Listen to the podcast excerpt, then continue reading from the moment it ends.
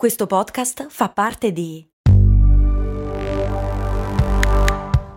Voice Podcast Creators Company. Questo ascolto è supportato da MD Supermercati Convenienti. Non so se avete notato anche voi, ma negli ultimi anni fare la spesa è diventato sempre più difficile. Nei decenni passati era quasi un rito familiare. Oggi ci dobbiamo destreggiare tra mille impegni e in più dobbiamo stare attenti al prezzo e alla qualità. Per fortuna però c'è MD che al prezzo conveniente associa anche la qualità dei prodotti. MD ci risolve più problemi in un colpo solo. Diciamo che si va sul sicuro. E scaricando l'app di MD potrei avere altri vantaggi, oltre a scoprire tutto l'universo MD.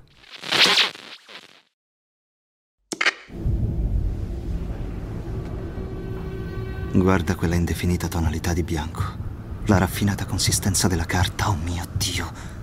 Ha persino una filigrana. Qualcosa non va? Patrick, stai sudando.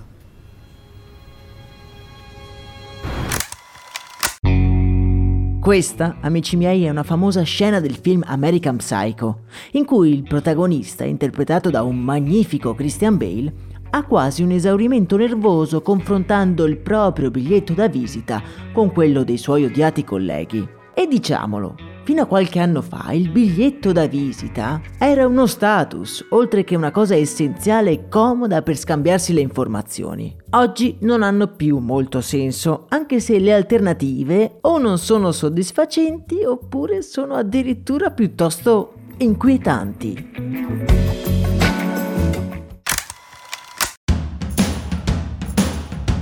Bentornati su Brandy, miei cari avventurieri e avventuriere. Io sono Max Corona e non ho dei biglietti da visita, ma li desidero ardentemente. A dire la verità non mi sono mai serviti, però mi sentirei un professionista più completo se nel mio portafoglio ci fossero anche dei biglietti da visita con il mio nome bello stampato sopra. Oggi sembra quasi una cosa, per così dire, velleitaria. Ma io mi chiedo, chi si è inventato questo strano oggetto di autopromozione?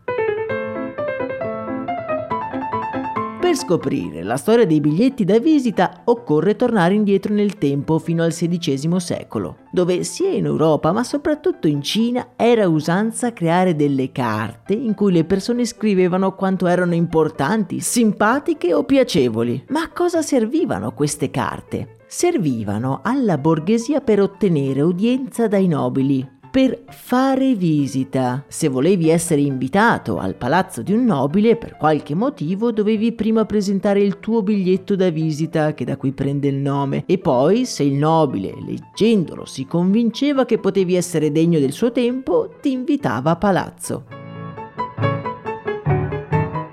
L'arte di costruire, di disegnare un buon biglietto da visita era fondamentale per risalire la scala sociale, per ottenere il favore di un nobile o anche e soprattutto per chiedere in sposa la figlia di un nobile. Con il declino della nobiltà i costumi cambiano, ma i biglietti da visita non scompaiono e anzi rimangono uno strumento di autopromozione da parte di artigiani che nelle piazze delle città distribuivano dei pezzi di carta in cui venivano elencati i servizi che elargivano. La cosa si evolve fino a diventare indispensabile per i professionisti di ogni dove per instaurare una relazione con qualcuno che si reputa interessante. Ricordo che durante uno dei miei stage, il mio capo di allora, un tipo che girava mille mila fiere, mi aveva portato una scatola da scarpe piena zeppa di biglietti da visita da catalogare su Excel. È stato un incubo. Forse anche per questo che non ne ho mai fatto uno mio personale.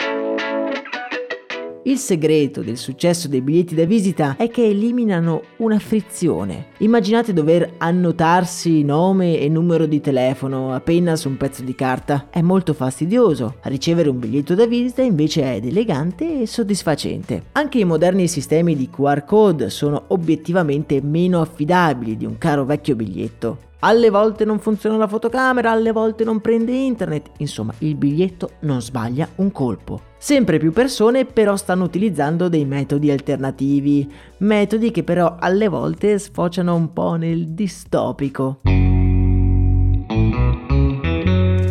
Il Wall Street Journal qualche giorno fa racconta la storia di Derek Peterson, che insoddisfatto sia dei biglietti cartacei sia di quelli col QR code, ha deciso di mettere tutte le informazioni in un microchip ed impiantarselo dentro nella mano. Il chip viene poi letto dagli smartphone tramite la tecnologia NFC. Certo la soluzione di Derek è piuttosto estrema e io rimango convinto che nella miriade di possibilità offerte dal mondo virtuale scambiarsi il biglietto da visita, soprattutto in certi contesti, è ancora la cosa migliore. Si rompe il ghiaccio e non si obbliga nessuno a fare qualcosa. Perché se ci pensiamo, anche scannerizzare un QR code è uno sforzo, ok? È minimo, ma è pur sempre uno sforzo. Il biglietto lo prendo, lo metto in tasca e poi quando mi serve lo recupero. Sempre se riesco a ritrovarlo. Io li perdo tutti, mannaggia. Voi che tipi siete? Preferite il caro vecchio pezzo di carta oppure vi siete impiantati un chip nel braccio per far leggere i vostri contatti? Ne parliamo nel canale Telegram, il cui link trovate in descrizione. Per oggi è davvero tutto, noi ci sentiamo domani con un nuovo episodio, augurandovi di incontrare un sacco di gente interessante con o senza biglietti da visita. Io vi abbraccio, un saluto da Max Corona.